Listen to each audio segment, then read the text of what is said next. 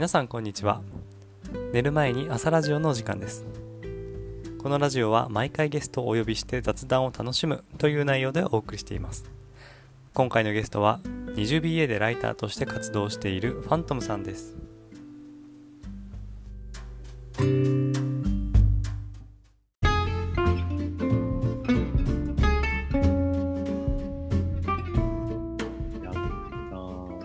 このアプリ使うの初めてで、先週やろうとしたんですけど、うまくいかなくて、で今回うまくいったんでちょっと嬉しいですね。そうだったんですね。はい。う んなんかこのアプリ何なのか謎なんですけど、何なの何一体何をやるんでしょうかね、これは。あーなんか、もともとこの時間帯に、まあミーティングとか入れてたんですけど、なんかちょっと企画っぽく、あの、まあ雑談する時間にしようみたいな、うんそういうようなタイミングがあって、それからなんかあの、まあ僕がメインになって、うんあの、特にこう、議題とかそういうのを立てずに30分ぐらいこうダラダラとおしゃべりしましょうっていうので今あの7月から続けてる感じですね。なるほど。意外とこっそりやってて、であの誰呼ぶかも僕が結構気分であの最近この人話してないなとかあなんかつぶやきチャンネルでこういうことをつぶやいてたなっていうのからちょっと選んでるっていうそういう感じで今運営してますね。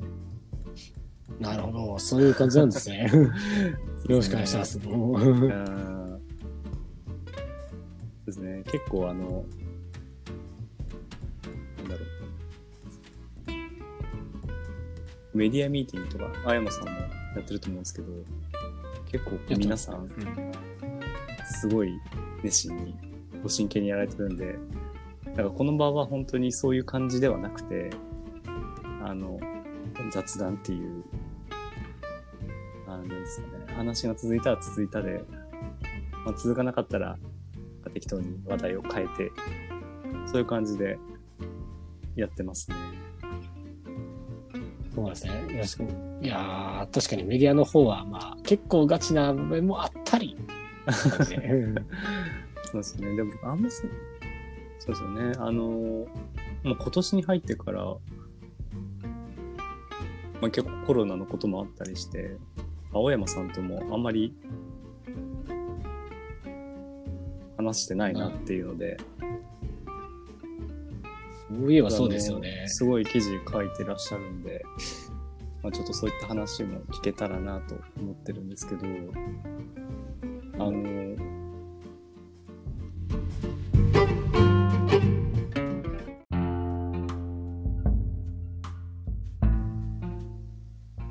スラックの名前、ファントムにしてますけど、これって、はいもともとどういう由来なんですかファントムって。これはあの、 B'zの LOVE PHANTOMからパクってきました。ザ・ B'zの LOVE PHANTOMが由来です。まあ、愛の怪人ならぬ、まあ、怪人。なんかこのニックネームは結構呼ばれたりするんですか？それともあの、このペンネーム的な感じで使ってる感じなんですか？一回もその名前で呼ばれることないんですよね。呼んでほしいんですけどね。そうですか。呼んでほしいんですけど、それで呼ばれたことがなくて、で、まあ、ペンネーム的に使ってるんですけど、そうなんですね。未だに誰も、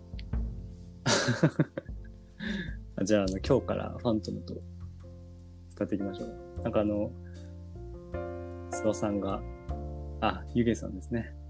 がニックネームを使っていきましょうというふうにあ言ってたんで、あ。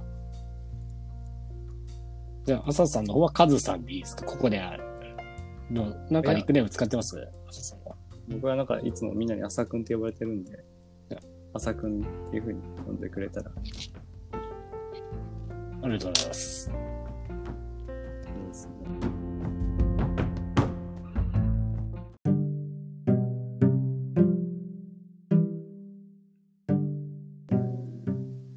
最近、あの、ファントムさんの方は、結構、ブログ、あの、記事の方、継続的に書い書いてる感じですよね。ぼちぼちなんかネタがあるので、なんかそれを仏教に展開できるので、まあ少しずつ展開してます。で、上野さんとかから結構ビシバシ来ます。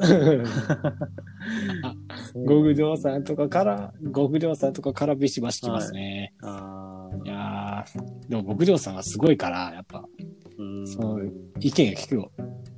結構いいんですよ。だからもう、取り入れてみたら、お、いいねって感じで、えー、その良さがわかる。ああ、そうなんですね。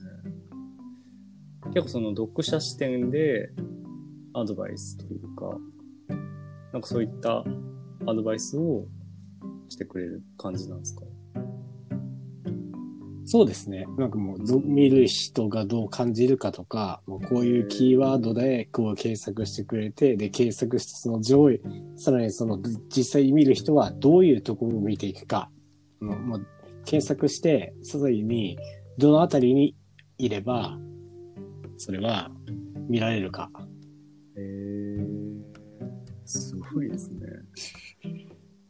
もう5年以上何本も記事書いてるわ。何、何十本も。はい。いや、何百本もかな書いてるのですごいなって思って。えー、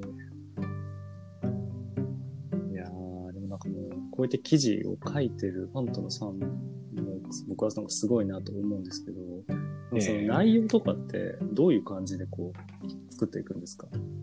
うーん一応型があって、もうはい 20BA の、まあ、で、それに沿って、まあ、書いている状況です、今は。お専用、まあ、専用のフォームがあって、それに、まあ、あるっていう感じですね。あとはね、思いついたネタ。まあ、書きたいこと、本当に言いたいことは何なのか。そこから、もう本当に言いたいことは何なのかとか、まあ、実、まあ、じゃとかを明確にさせて書いていくんですけど、はい。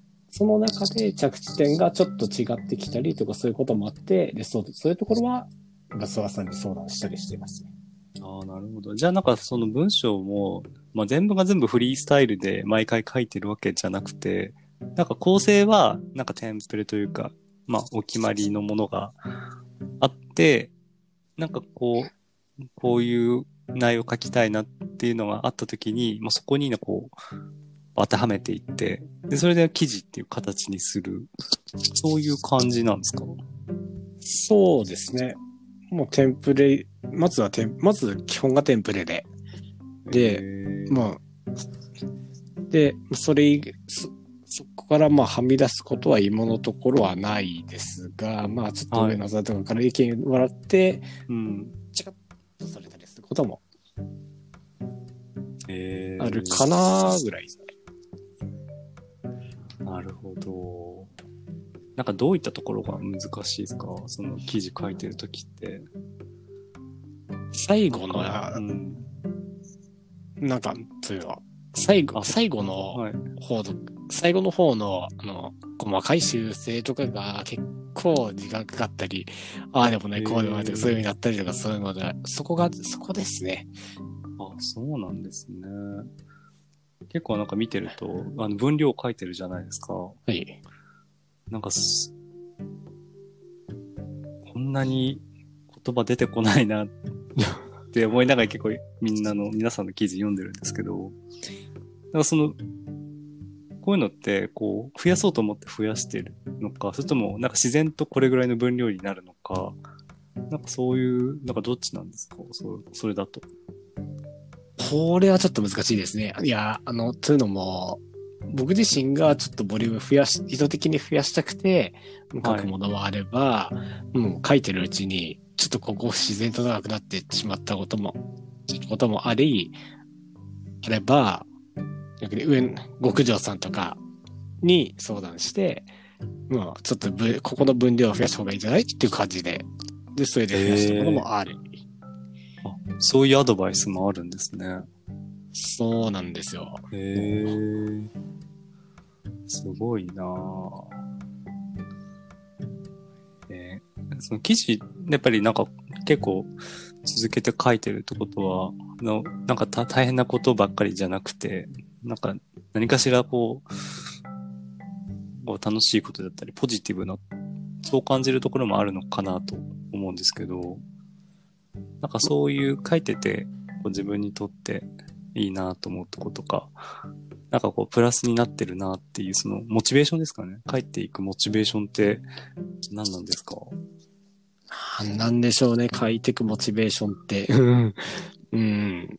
とりあえずなんか、ああるネネタがあるからなんでしょうかね。いやー。っていうのも、やっぱ、結構自分結構、自分結構音楽とかゲームとか、いそういうのばっかなんですけど、意外と当たるとネタがあるのと、で、もう今度、今回思ってもいなかったネタが、そういえばこれちょっと、ちょっと使えるかもしれないなって思って、まだもうテンプレにもあやってないんですけど、はい。まあそういう、ね、そういうネタもあり。えー、え、でもネタ持ってるっていうのはすごいですね。えありがとうございます。えー、いやー最近、なんか、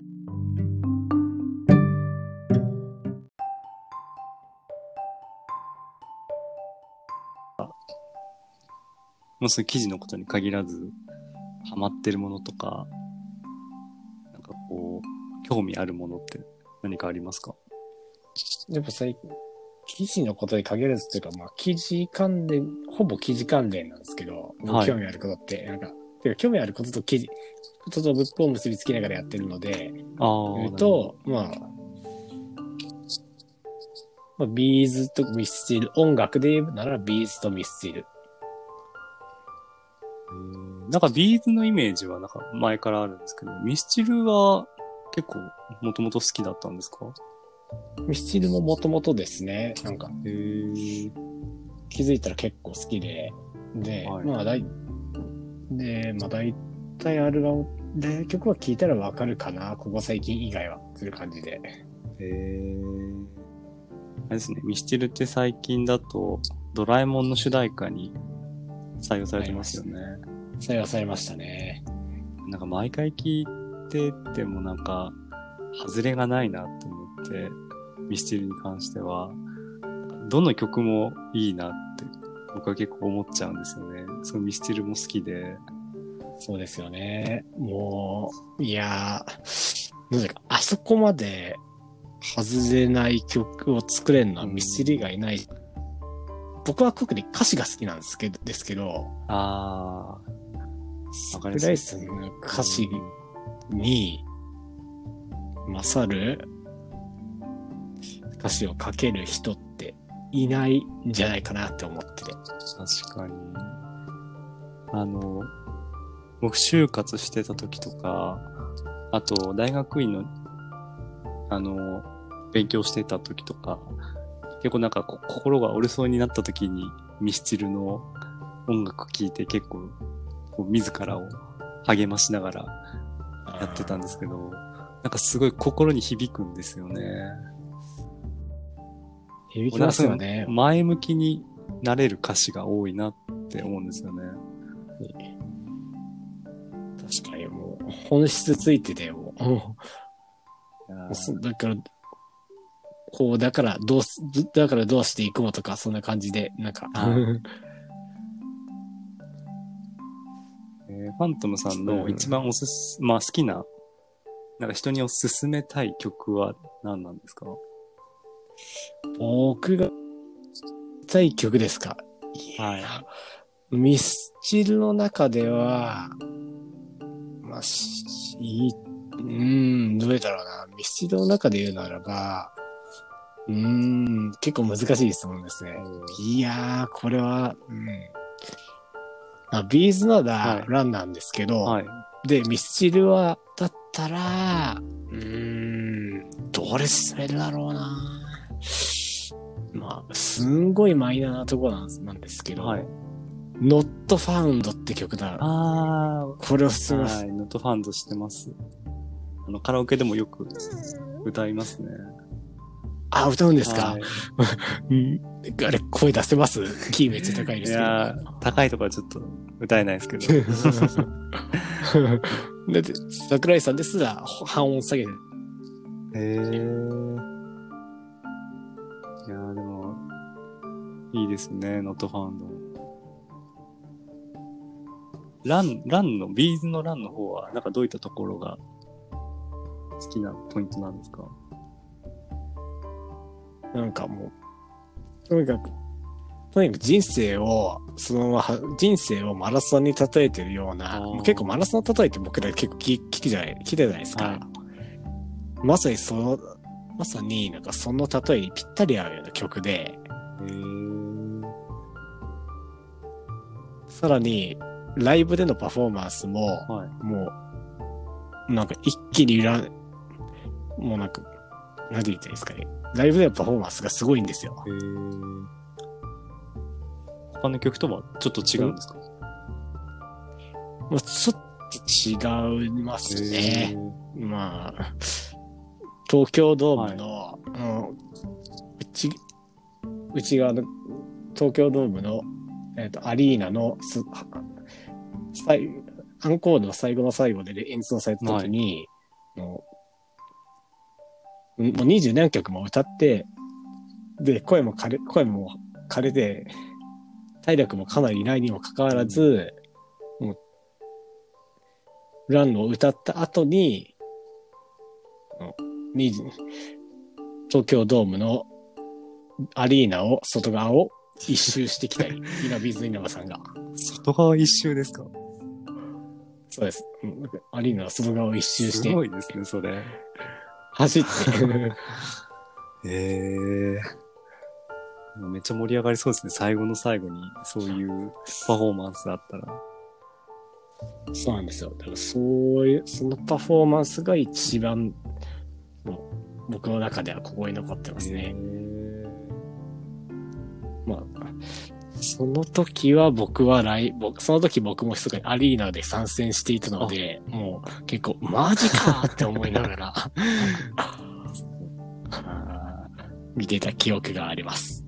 ーいいですね。なんかそのライブ会場で盛り上がってる時のあの、歓声に包まれながら、こう、自分もその一部になってるのって、なんかこう、すごい高ぶりますよね。そうですね。ものすごい感情を高ぶりますよ。なんか、ああいうのとこうテレビで見てる時では味わえないですよね。なんかその、どれだけいいヘッドホンとか、いい音響を使ってても、なんかそのライブ感って、あ、絶対に味わえないというか、なんかそこにいるからこそ感じられるものって、やっぱあるんじゃないかなと思いますね。生でしか味わえないものは、やっぱ生でしか味わえないですね。あの感動は。いやーなんか今ってこう、なかなかこうライブとかできない状況で、あの、オンラインでの配信とか、結構いろいろやってますけど、なんかそういうのはなんかちょっと、まあ新しいは新しいけど、なんかちょっと物足りないなって感じるときとか、やっぱそういうのと比較すると感じちゃいますね。そうですね。まあ、本当に生だったらなんですけど、うんちょっと最近、この、このコロナ禍で、はいちょっとまあ、緊急事態宣言発出された時に、ちょっとビーズがとんでもないことを知らせてくれたんですよね何。したんですか？今までの、まあ、映像をはいはい。すべてフルで YouTube に掲載するという、今まで DVD で出した。でしかも DVD だけでなく、90年代前半のビビデオの 映像も、へーすごい。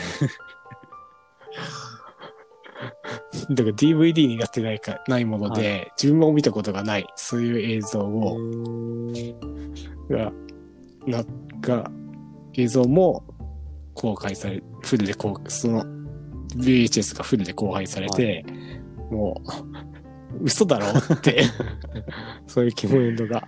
へーすごいですね。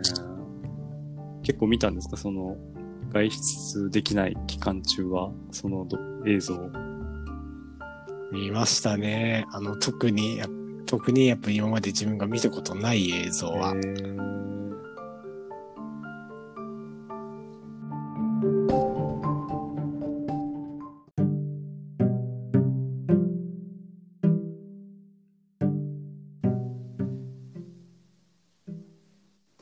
ビデオで、ビデオ90年代前半。で最近、ビデオデッキなんてないですよね。ないですね。そもそも DVD プレイヤーすらもないかな。ブルーレイ。いや、もうブルーレイでもなくて、最近 Amazon プライムとか Netflix とか、もうなんかネットストリーミングでしか、いろんな作品を見なくなってる感じはしますね。あ、そうなんですね。ネットストリーミングで。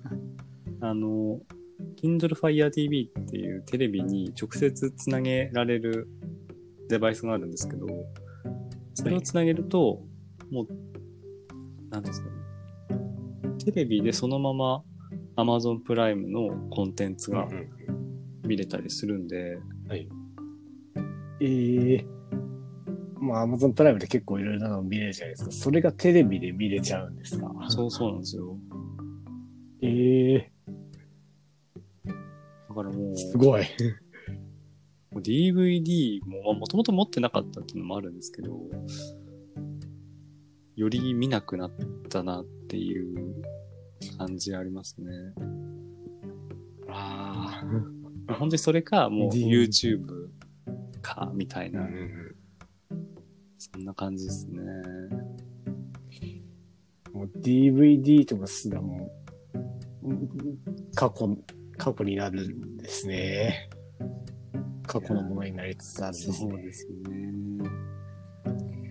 なんか日本ぐらいらしいですよ。未だにこのレンタルビデオショップが、あの、ゲオとか、ツタヤとか、店舗が残ってるのは、ええなんか海外はもう、アメリカはもう全くなくなって、最近なんか英会話でやってるフィリピンとかも、もうだいぶ、ほとんどないらしいですね。そういう店舗型のレンタルサービスは。え、そうなんですか？もうだいぶないらしいですね。日本だ、だけなんですね。そうですね。日本はかろうじてまだ生き残ってるっていう状況らしいです。ええうん。まあそういう現実さえもなんか、自分自身初めて知ったんですけど、そうなんですよ。意外と、ネットフリックスとかアマゾンプライムの力すごいんですよね。確かになんかすごそう。今、未だにプ、いや、プライム会員なんですけど、僕。はいはい。実は全然使ったことないんですよ。いや、プライム会員だったら、使った方がいいですよ。結構えコンテンツ。あのー充実してるんで、音楽の方も、映像の方も、結構種類あるんで、あの、暇つぶしとか、すごいぴったりですね。えー、超もったいないことしてた。あ、俺何やってたんだ。